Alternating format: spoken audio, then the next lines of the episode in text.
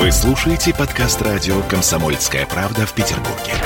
девяносто два и ноль эф эм.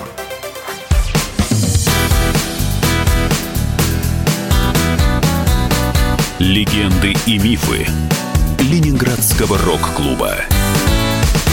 В программе «Легенды и мифы Ленинградского рок-клуба» у микрофона Александр Семенов. Здравствуйте, рокеры! И у нас в гостях вот уже второй раз артист, поэт, композитор, ну а самое главное, конечно, музыкант с большой буквы Алексей Смирнов, группа «Кафе». Лёш, добрый вечер. Добрый вечер, музыкант с большой буквы «М».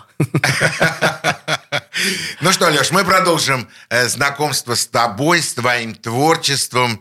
И я снова бы хотел вернуться к тем музыкантам Ленинградского рок-клуба, которые тебя окружали, ну, ну, на протяжении, так сказать, всей, что называется, своей жизни.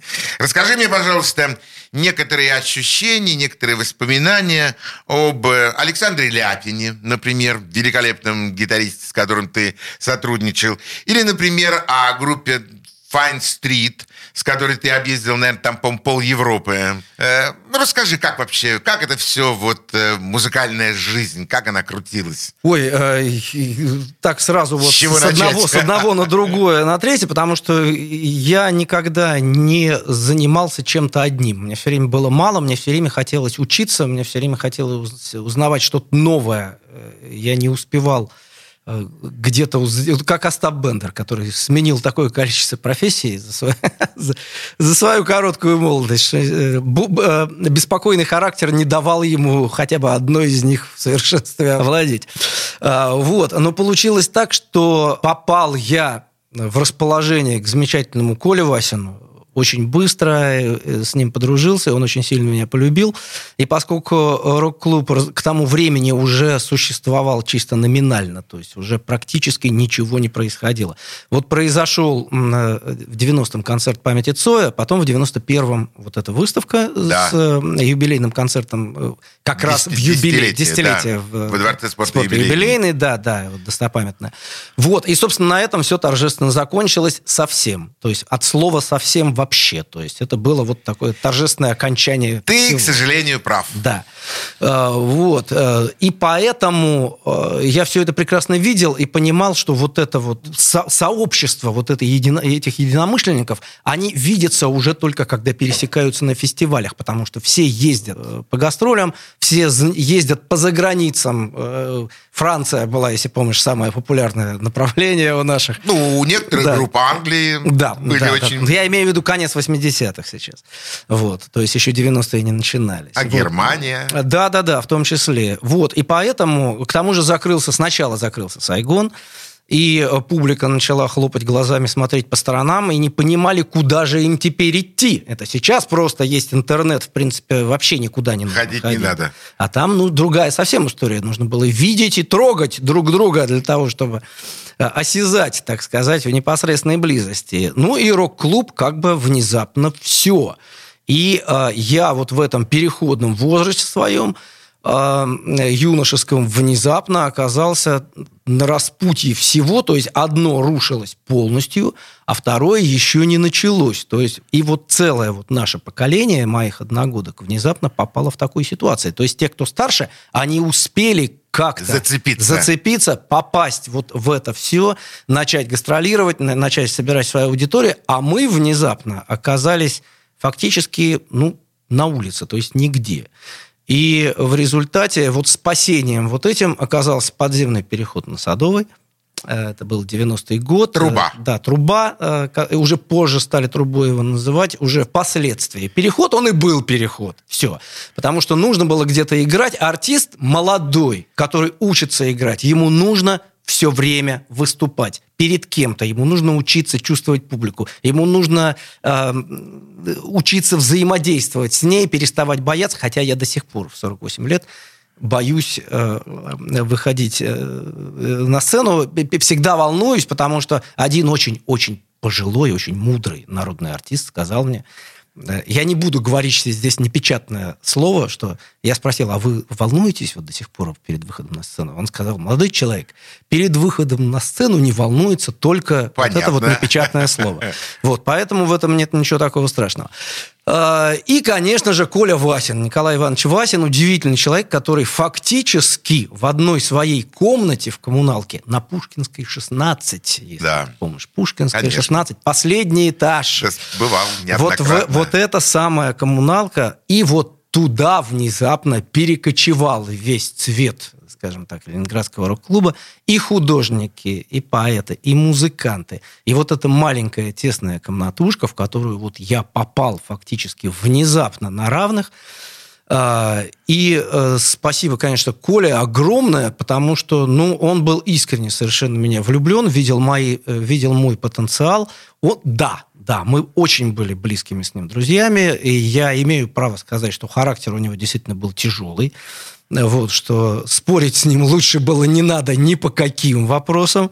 Вот. И, естественно, как любой человек, который считает себя близким другом Коли Васина, я не знаю ни одного близкого друга Коли Васина, настоящего, не те, которые сейчас пишут, что были близкими, ну, понятно, друг, а настоя... да. которые бы с, ними хотя бы, с ним хотя бы раз насмерть не разругались. На, на какой-то период. Потому что Коля, он действительно, он очень был вспыльчивый, очень обидчивый и такой же отходчивый. И такой же широкий, огромный, гостеприимный. Вот целая вселенная, вот такой сферическая вселенная вот в масштабах этой э, коммуналки на Пушкинской шестнадцать. И позже мы уже в, на, зимой девяносто второго, когда примчался опять же Саша Ляпин в вечной своей косухе, на улице было минус двадцать, я подумал, господи, как же он ходит в кожаной косухе на одну футболку, даже в минус двадцать.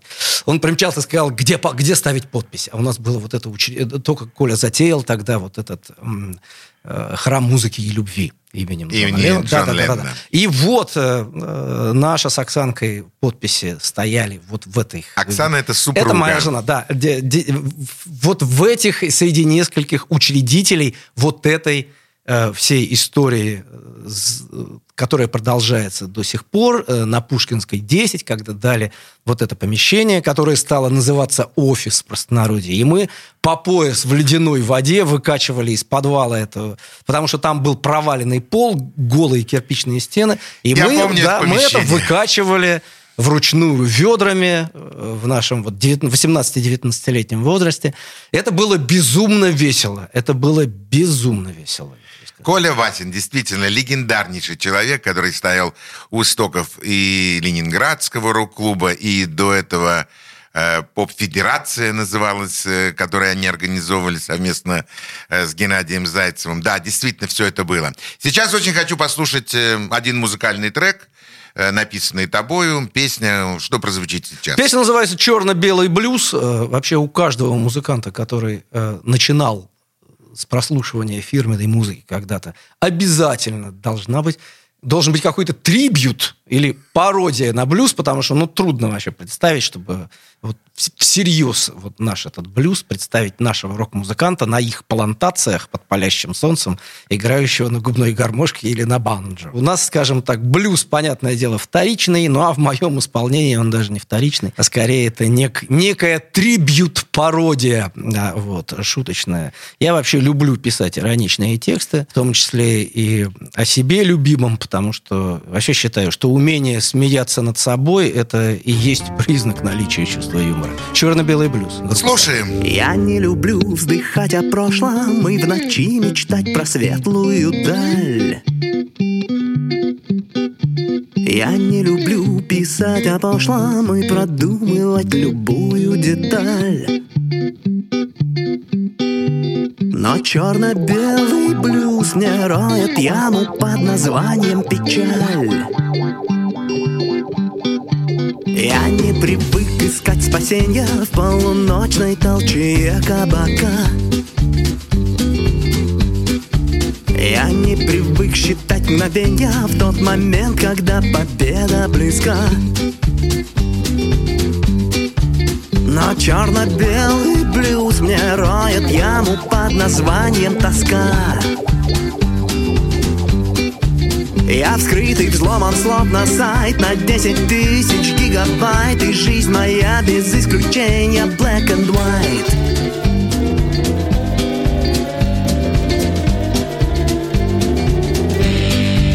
Могу я Надо в раз расставить точки над судьбой своей лихой и хмельной. Могу забросить заморочки, сочетавшись с расчудесной женой. Но черно-белый блюз уже навряд ли превратится в цветной. Я вскрыт и взломан, словно сайт на десять тысяч гигабайт. И жизнь моя без исключения black and white.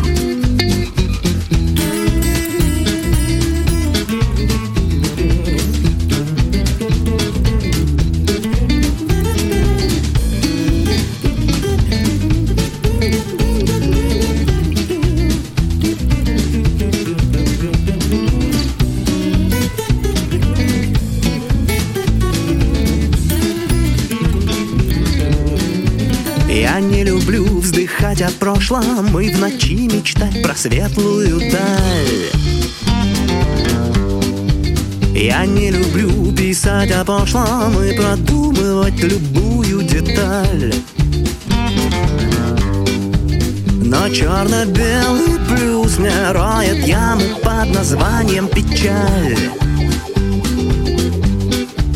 Я вскрыт и взломан, словно сайт на десять тысяч гигабайт. И жизнь моя без исключения black and white. Я вскрыт и взломан, словно сайт на десять тысяч гигабайт. И жизнь моя без исключения black and white.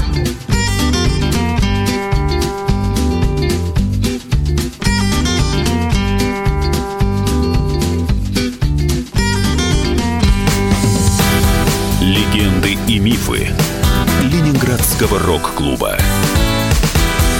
Присоединяйтесь к нам в социальных сетях. Подпишитесь на наш канал на Ютьюбе. Добавляйтесь в друзья ВКонтакте. Найдите нас в Инстаграм. Подписывайтесь, смотрите и слушайте. Радио «Комсомольская правда». Радио про настоящее.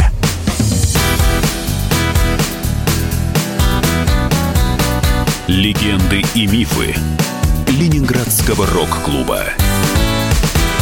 В студии радио «Комсомольская правда» в Санкт-Петербурге. В программе «Легенды и мифы Ленинградского рок-клуба» у нас в гостях Алексей Смирнов, группа «Кафе». Лёш, ну скажи мне, пожалуйста, каким образом ты умудрился стать официальным представителем музыкального инструмента Гибсон? Фирма Гибсон, да, в девяносто третьем году приезжал си и о, председатель совета директоров Генри Юшкевич, вот, самый главный вот, владелец фирмы Гибсон, вот, и у меня были подписные струны мои личные, и как-то очень быстро все это кончилось, потому что это был девяносто третий год, вот. И, в общем, вышла очень нехорошая криминальная история потом в результате с вот этими всеми контактами с дележом бизнеса. Я не знаю точно этой истории, потому что если вдруг появляется какой-то человек, который на территории, на которой можно, например, производить паленую водку, начинает производить какие-то гитары, то, естественно, нормальным пацанам это типа в натуре не нравится. Не нравится. И, да, и начинаются сразу претензии. Вот. В девяносто третьем году эти претензии э, реша... высказывались и решали эти вопросы очень быстро, и, к сожалению, кончилось дело трагически. Э, вот. И все это дело закончилось не начавшись, но э, факт остается фактом. Я к этому не имею никакого отношения. Я просто уже впоследствии узнал о том, что действительно фирма Gibson East существовала, то есть как бы франшиза фирмы франшиза, Gibson, да. Да, в России, вот, которая вела переговоры с несколькими музыкантами рок-клуба. У меня была, я был солистом и гитаристом единственной в Питере кантри-рок-группы, то есть настоящий профессиональный коллектив, который ездил по заграницам, по фестивалям, представлял Россию. На... Тебя увидели? Меня увидели, да, меня, меня увидели за границей, сделали мне предложение, э, вот, от которого я не мог отказаться. Естественно, никаких денег, никаких гонораров высоких. То есть, ничего так, не приезжали получил. Американцы и так смотрели на нас, как вот... Как но на... инструмент-то да, был? Да. Даже инструмента не было. Мне, мне выдали инструмент поиграть. Поиграть. Но, но потом верни. Вот. Вот, и я, я честно скажу, я не, не помню даже, как называлась эта гитара, это была акустическая гитара Гибсон, экспериментальная модель с пластиковым корпусом. Вот. И это это настолько был безобразный инструмент, вот честно скажу, что я просто как бы я покрасовался для фотографии и больше на ней никогда не играл. Вот. Но, тем это, не да. менее, был первым представителем э, нашей тем страны. Тем не менее, да, тем не менее, да, это правда. У меня был официально в девяносто третьем году это произошло, да. Я был официальным эндорсером гитарной фирмы Гибсон. Э, скромный Алексей Смирнов. А скажи мне, пожалуйста, как умудрился скромный, не говорящий, не рассказывающий о себе какие-то фантастические истории, умудрился сыграть или подыграть, даже не знаю, как это сказать, ну, например, Артуру Брауну. Ну, это совершенно было случайно. И Тони Шеридану. Я, я Каким там... макаром? Э, э, э, все приходило ко мне само. Опять же, я никуда не звонил, ни с кем не встречался, никого никогда не упрашивал. А возьмите меня, пожалуйста. Вот, никогда. Я даже не знал вообще, что кто-то приезжает куда-то. Раздается звонок. Мне говорят, слушай, есть такая идея, приезжай-ка, давай-ка обсудим. Что касается Тони Шеридана, э, э, это вообще как-то получилось совершенно внезапно. Мне позвонил достопамятный и удивительный Наиль Кадыров, ближайший друг Майка, кстати, любимого мной Майка. Странно, что мы с тобой, кстати, не коснулись темы Майка, потому что человек, которому я практически обязан всем. И еще есть время. Да, и вот Наиль позвонил, говорит, слушай, надо тут это... Приезжает один известный иностранец, неплохо бы ему... саккомпанировать. Я говорю, кто? Да так, ты, наверное, Тони Шеридан проиграл. Вот. У меня практически случается сердечный приступ от ужаса. Я понимаю, что вообще... Вот внезапно. То есть ты живешь себе, живешь, потом тебе звонят и говорят, что ты будешь аккомпанировать Тони Шеридана. Причем в результате, после знакомства с Тони Шериданом и выяснив, что человек, ну, нас такого уровня, то есть на которого молодые Битлз смотрели как на своего кумира, потому что он фактически планировался британской индустрией шоу-бизнеса как европейский ответ Элвису Пресли. И он был человек, человеком не просто поющим, не просто шоуменом, не просто визуальной картинкой вот с этой прической модной в конце пятидесятых. Да. Он был еще и отличным гитаристом всегда. Вот. И более того, когда я выяснил, что этот человек, что это бывший офицер военно-морского флота, к тому же, и что у него осталась эта старая закалка, у него остались вот эти интеллигентские замашки, если так можно сказать, и блестящее, уникальное чувство юмора. То есть это человек, который, ну, настолько... острый на язык и, главное, быстрый. Вот эта быстрая соображалка, которая, ну, только очень у специфических людей. И мне посчастливилось, что он опять же каким-то образом просто, ну, вот знаешь, бывает, зацепились языками, и тут вот спасло мое очень хорошее знание разговорного английского языка. Все, если у одного человека чувство юмора совпадает с другим человеком, вот так вот появляются счастливые семьи, кстати, в первую очередь.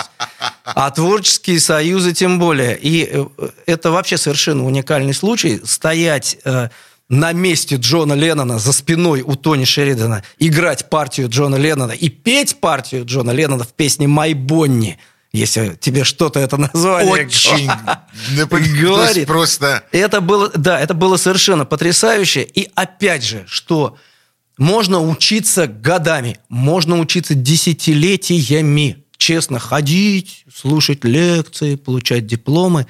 И что в результате? А можно, опять же, повстречать вот такого удивительного человека, вовремя оказаться на одном пространстве вместе с ним и услышать от него несколько фраз, несколько фраз, которые фактически, опять же, изменят всю свою жизнь. Я впервые услышал от него... Во-первых, понятно, что я его спрашивал, ну, про Битлз, конечно. Расскажи ну, мне, какие конечно. же они были на самом... Это я не буду сейчас рассказывать, это, иначе это будет это сейчас надолго. Это отдельная история, отдельная, да, книга. Это надолго. Это совершенно удивительная история.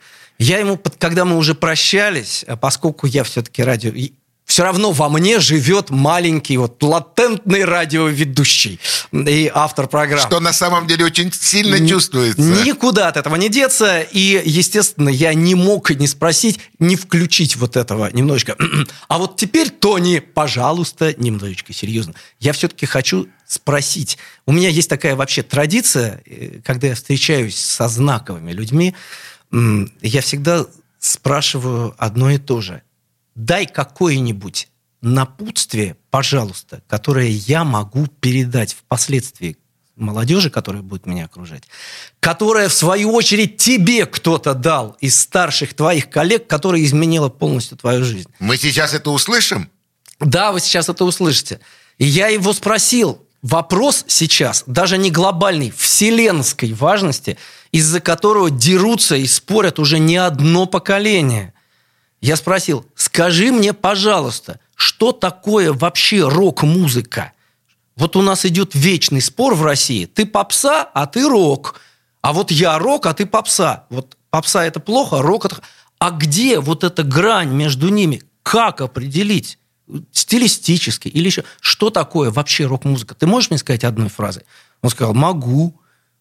И тут он произнес фразу, которую можно просто вот в качестве жизненного кредо на золотой доске вешать над рабочим столом. И произнес следующее.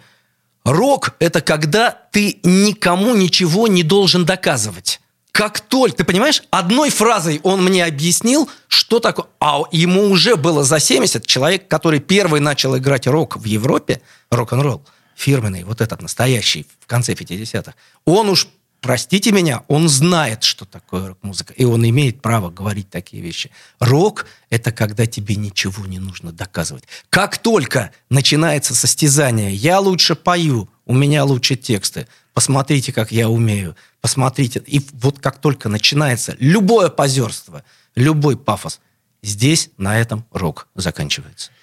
Я хочу услышать еще одну песню в твоем исполнении. Что это будет сейчас для наших радиослушателей? Это будет еще одно несерьезное откровение. Да. Причем мы постепенно уже переходим сейчас, насколько я понимаю, к позднему периоду творчества. И, и, да. и постепенно мы подходим... Вероятно, я так вижу, да, что да. так... Хитро смотришь на меня, значит, будем говорить о Федоре Чистякове, о нашем, да, конечно. Да, да. И, да, я понимаю, что мне не отвертеться от этого разговора. Нет. Да, поэтому песня «Одноглазого пирата», которую мне довелось записывать с Федором Валентиновичем. Не так, кстати, уж давно. Слушаем. Взяли на абордаж атомный крейсер «Короны». Слушай мой репортаж. Юнги макароны опустил мой патронтаж. Бомбы, сабли и патроны. Здравствуй, янтарный пляж. Солнечный берег Сорбонны. Это песня одноглазого пирата. Он сейчас на берегу аппарата.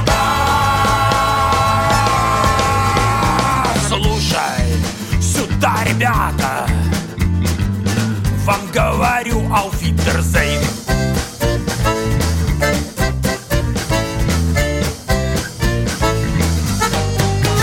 О, здравствуй, ты в Сомали. Здесь не нанять адвоката. Срочно сливай рубли. Покупай дукаты. Прочно сели на мели. В банках вскрыли три отката. Детка, ты в Сомали. Здесь не наймешь адвоката. Это песня одноглазого пирата. Он сейчас на берегу аппарата.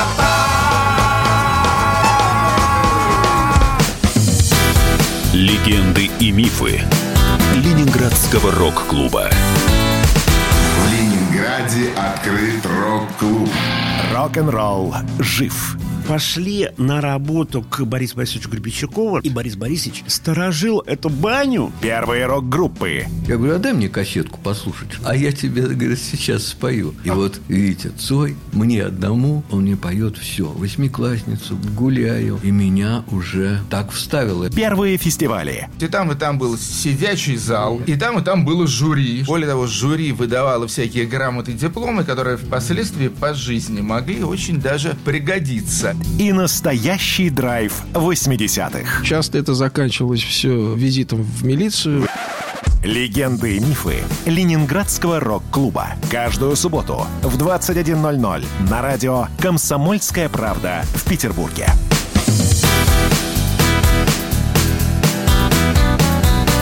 Легенды и мифы Ленинградского рок-клуба. В студии радио «Комсомольская правда» в Санкт-Петербурге в программе «Легенды и мифы Ленинградского рок-клуба». У микрофона Александр Семенов. У нас в гостях музыкант группы «Кафе» Алексей Смирнов. Леш, добрый вечер. И еще раз добрый вечер. Ну, два имени, две фамилии, две группы, которые, ну, просто... Ну, невозможно не вспомнить, находясь рядом с тобой в одной студии. Первая фамилия – это Федор Чистяков, вторая фамилия – это Майк Науменко. С кого начнем? Я расскажу все-таки сначала про Майка, потому что э, это очень для меня важно. Это важно и в свое время, когда-то, много-много лет назад, я такое дал себе маленькое обещание, что если когда-нибудь я дорвусь до радийных микрофонов, до телеэфиров, то я обязательно буду отдавать дань уважения тем людям, которым я благодарен за то, кем я в результате стал, глядя на их. Сейчас кем я стал, я говорю с хорошей точки зрения. Вот. Один из этих людей, конечно, Майк Науменко, потому что это человек, который... настолько отличался от всех, абсолютно от всех. И э, человек, который просто меня заворожил сразу же. Он был смешной, в отличие от всех остальных. Все остальные, я сейчас имею в виду, это вот те, кого принято называть героями нашей юности.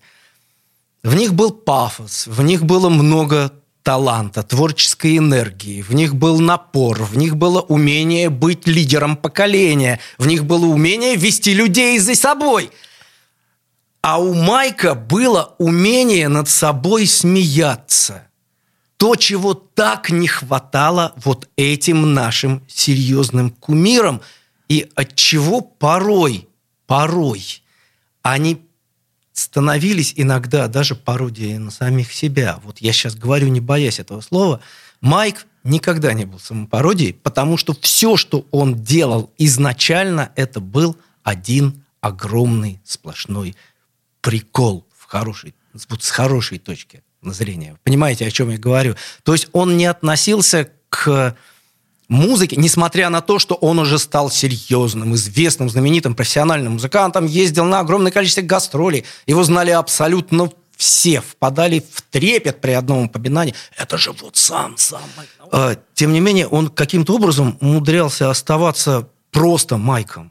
Просто Майком и уметь смеяться над собой всегда, абсолютно. Это настолько необходимое качество, которое... к огромному несчастью, все-таки его не спасло. Потому что м- последний раз, когда я видел э, его, это было как раз на выставке. И кто знает, я боюсь сейчас говорить, боюсь на себя брать такую ответственность. Вообще история не терпит сослагательного наклонения. А что было бы, Вы? если бы? Да, конечно. Э, видно было, что Майк и чувствует себя неважно, и выглядит неважно. И что, конечно, его просто... разорвало в клочья вот то, что у него творилось тогда в жизни к тому моменту. Я не имел права лезть ни в чью жизнь, ни с какими советами. Я был мелкий. Ну, что мне девятнадцать лет? Ну, что это такое? Ну, какие, какие я могу дать, дать кому-то советы? Конечно, я мог только наблюдать это все со стороны, что-то слушать, какие-то чьи-то мнения и какие-то делать выводы для себя. И как бы то ни было, вот этот пример именно Майка, он настолько важен для меня. Вот именно, я даже не знаю, подобрать правильное слово для его фигуры, потому что никакие пафосные слова к нему не подходят. Потому что, ну, если сказать что-то громкое сейчас, великий, знаменитый, вот превос... это не, не про него. Потому что это можно сказать только про человека, который сам себя считает великим, крутым, знаменитым. Майк считал себя рок-н-ролльщиком. И... что такое рок-н-ролл? Мы с тобой только что про это говорили, вот с точки зрения Тони Шеридан. Леш, спасибо тебе большое за это удивительно теплые, очень необычные слова. Я практически никогда не слышал э, такого из уст музыкантов у Майки Науменко. Это было очень необычно. Спасибо тебе большое.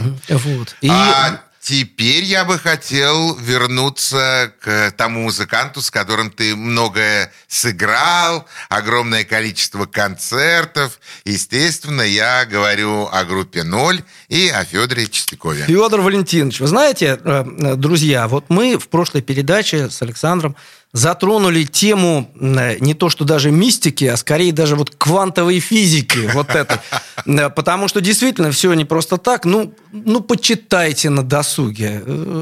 Это все гораздо сложнее, чем... И с другой стороны, все проще, чем кажется. И картина мира немножечко прояснится и с научной точки зрения, и с духовной точки зрения, и с какой-то, может быть, даже метафизической. Да, метафизика в этом есть, потому что «Бойся своих желаний» когда-то я прочитал давно еще в школе, я читал интервью барабанщика Roxy Music по имени Энди Ньюмарк, которого расспрашивал журналист о том, как Джон Леннон внезапно пригласил его на запись альбома «Double Fantasy». А он никак не мог поверить, почему я, почему я, почему вдруг столько шикарных музыкантов, столько восхитительных этих самых. Ну, потом, правда, Леннон ему ответил, сказал, что ну, я же не могу, например, если мне не нравится, как играет Клэптон, э, уволить Клэптона, а ты для меня просто барабанщик.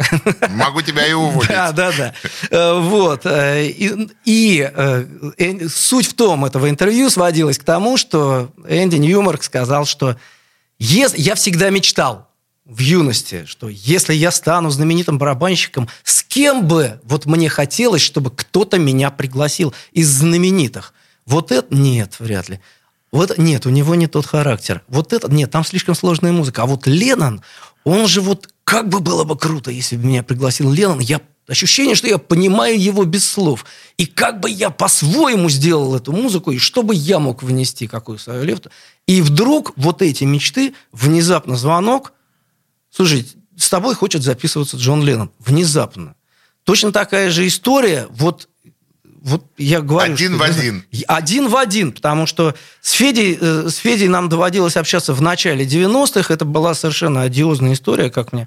Я не буду сейчас об этом рассказывать. Да, все мы прекрасно знаем, что произошло осенью девяносто второго года. И э, как меня будущая супруга моя за шкирку вытащила э, с дачи в Комарово буквально за несколько часов до происходящего. Э, вот, потому что мне нужно было срочно по моим музыкальным делам. Я плакал, кричал, мне плохо, я хочу поспать, я хочу полежать. А как раз э, пришла большая компания. Э, вот, и, это все происходило, да, да, на, это даче все происходило на даче в Комарово. У той самой Ирины, вот, и были мы, как, кстати, мы поехали с Колей Васином туда, мы поехали ночью, мы поехали, я, по-моему, по-моему, я заплатил, я не помню, уже тогда, а, уже тогда началась вот эта вся деноминация, поэтому я не знаю, сколько это стоило денег, уже начались нули, нули, уже пять тысяч, потом пятьдесят тысяч, потом пятьсот тысяч, потом пять миллионов. На такси поехали? Да, поехали на такси в два часа ночи. Ох, как! Пошли, пошли на Сенную площадь, закупили два мешка огненной воды у пенсионеров. Я хочу, чтобы эта история продолжилась, чтобы продолжение этой истории было, но только после музыкального трека. А после музыкального трека, да, предложи. Мы постепенно сейчас переходим к новому составу группы «Гарин и гиперболоиды». Да. И э, об этом, я так понимаю, мы поговорим чуть позже. А сейчас э, прошлогодний, можно сказать, свежий материал, который ждет своего выпуска на виниле. «Гарин и гиперболоиды», песня под названием «Я плохой». Слушаем. Ты говоришь мне, что я хороший, ты говоришь, что я молодцом, но в этом городе нет негодяя, которого я бы не знал в лицо.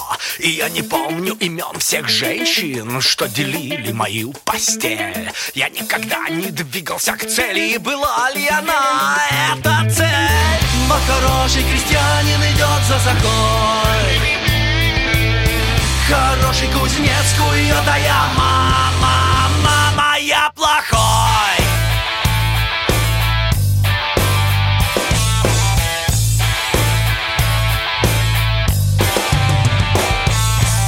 Ты говоришь, что надо любить людей, но не сразу же всех. Ты говоришь, что изменились законы, мама, но я не помню ни этих, ни тех. Я знаю, кто-то кому-то должен, о, то ли я, то ли мне. Я знаю старое правило, мама, хочешь мира, готовься к войне. Президент улыбается, машет рукой.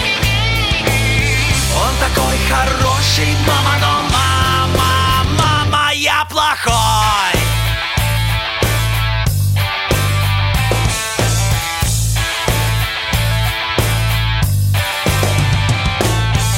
Я перешел на летнее время, хотя еще не кончалась зима. Я перешел на летнее время, мама, я не сошел с ума. Мама, я не сошел с ума. Мама, я не сошел.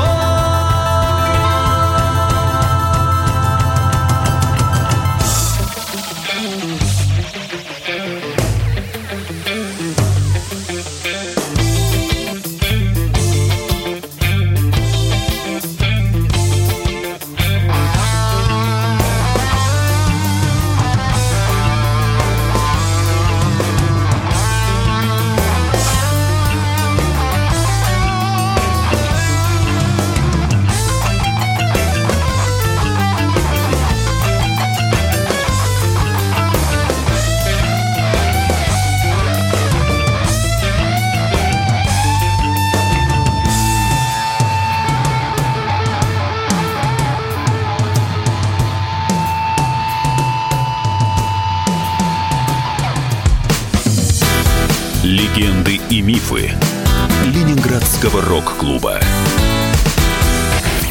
Посмотрим, что сегодня Мардан скажет про Навального, а то вчера одна вода была. Журналист – опасная профессия. Надо иметь мужество говорить правду. Помните тридцать седьмой год? Это сарказм. Это сарказм, да, конечно. На всякий случай. На всякий случай. Вот все, что касается налогов, будьте добры, пожалуйста, со всем остальным идите к черту. Твой подход устарел и не будет, по-твоему. Ежедневно Сергей Мардан и Мария Бачинина делают ваше утро незабываемым. Стартуем в восемь часов по московскому времени. Поехали. Запрягайте.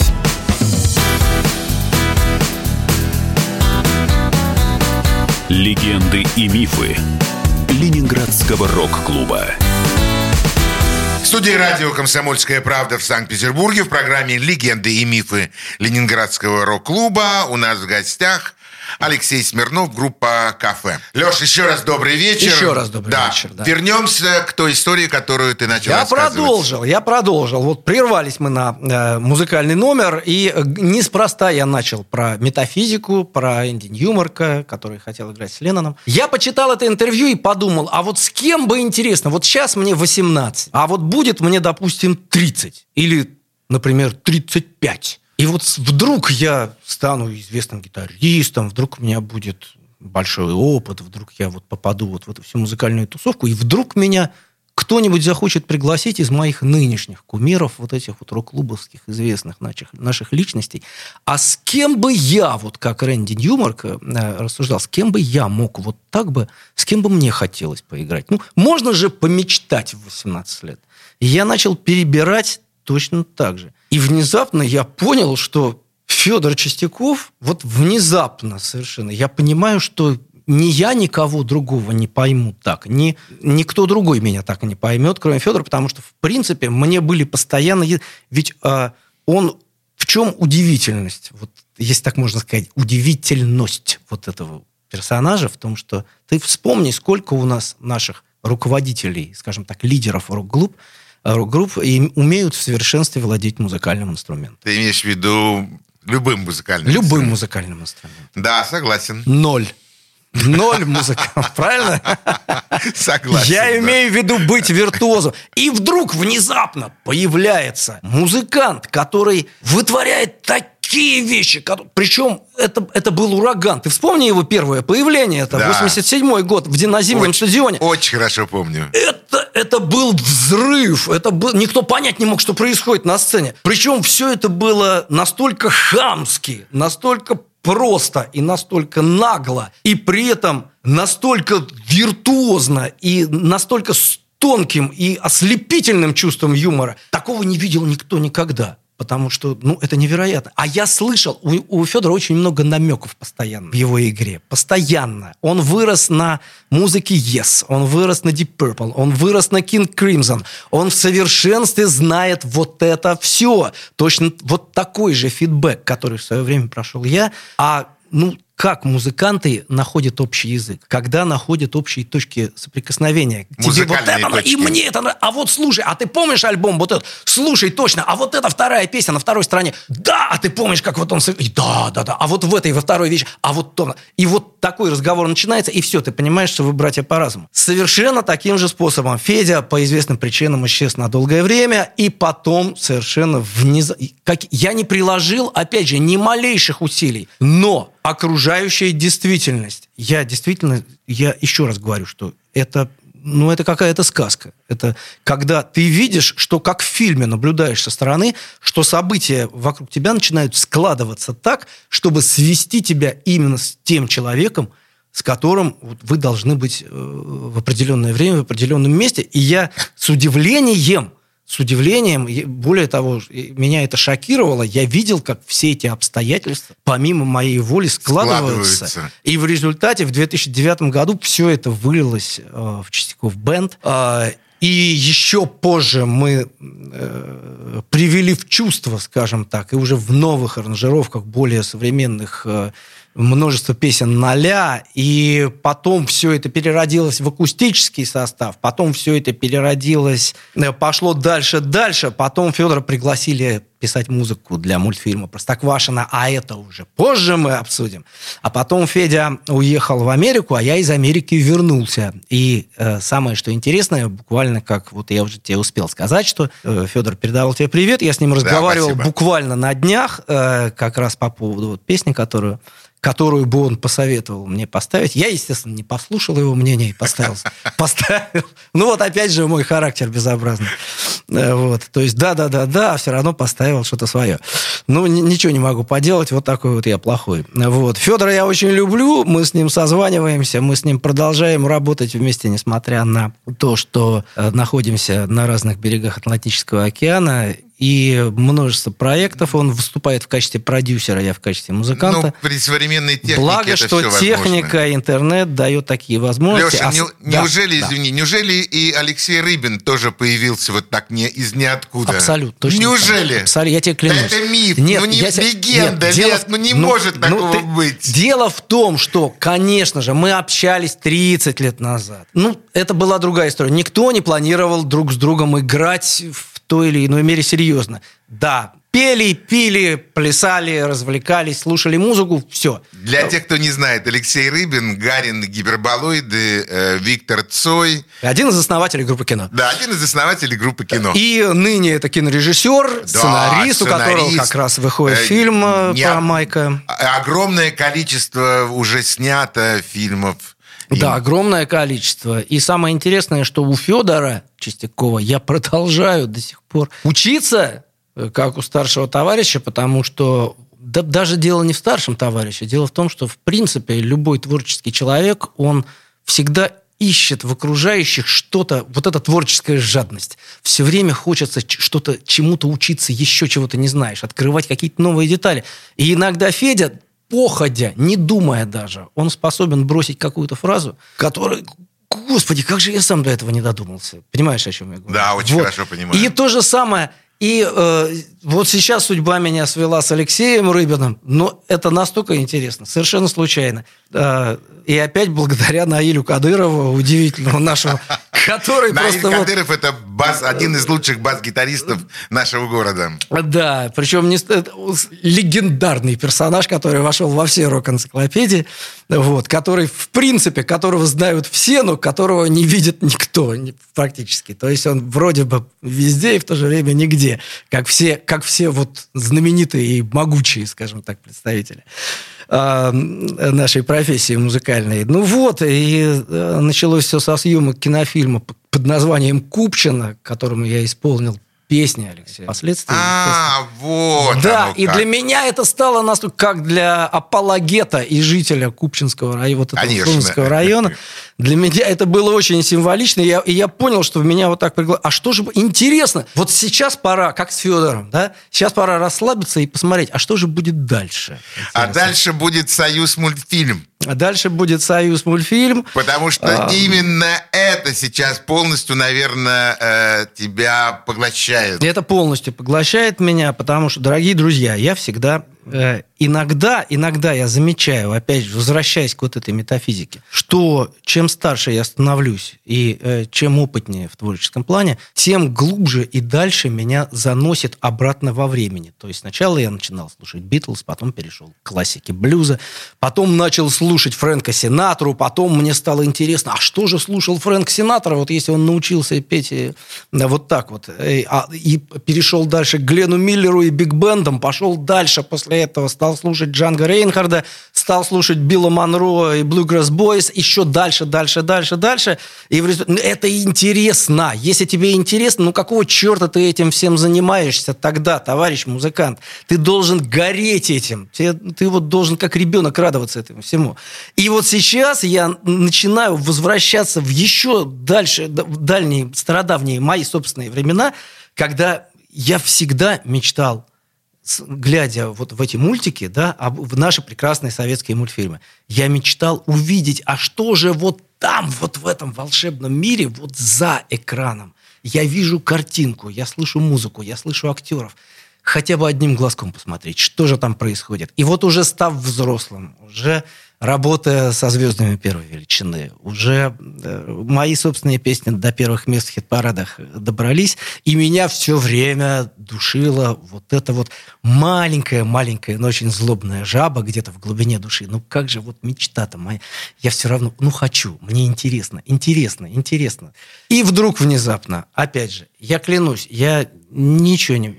Еще ну, один миф. Я, я боюсь, что я сейчас заработаю столько недоброжелателей, вообще злобных после этой передачи. Не-не-не, не будет такого. Ах ты гад. Нет, не будет такого. Плохо ты знаешь молодых рок-музыкантов. Я сам таким был. Понимаешь, вот эта логика, когда-то мы бьемся столько лет, ничего, а тут какой-то придурок вообще сидит на радио, понимаешь ли. И, и рассказывает да, о и своих ему, успехах. Да, как ему самому все, как на него все это само. Нет, на самом деле, ребят, чтобы вот это, если серьезно сейчас, чтобы вот это все в кавычках на тебя начало сваливаться, пришлось вложить такие силы, столько времени, столько нервов, столько здоровья, столько изуродованных пальцев, столько сорванных связок, столько простуд. Вот во время этих в минус тридцать мы умудрялись играть в подземном переходе и продолжать каждый день, каждый день, каждый день, где рок-клуба нет, ничего другого не открылось. А по большим концертным залам играют наши старшие товарищи, которые уступать нам место не хотят, извините. И поэтому, вот на самом деле, как бы то ни было, ребят, продолжайте, продолжайте, чтобы оно свалилось на вас. Да, да, именно так. Но при всем при том, сегодня в студии и в предыдущей передаче я увидел удивительно счастливого человека, человека, которого любит мир. Потому что, наверное, именно мир определяет то состояние, когда к тебе приходит то, что тебе нужно. Может быть, даже сам того не понимая, но ты вдруг получаешь этот импульс от мира, и возникает что-то новое, новое и новое. Удивительно счастливый человек был сегодня у нас в гостях с его фантастической музыкой, с удивительным настроем. Алексей Смирнов. Леш, спасибо тебе большое за, это, за эту встречу. На чем прощаюсь с тобой. Всего доброго. До свидания. Спасибо. До свидания. Легенды и мифы Ленинградского рок-клуба.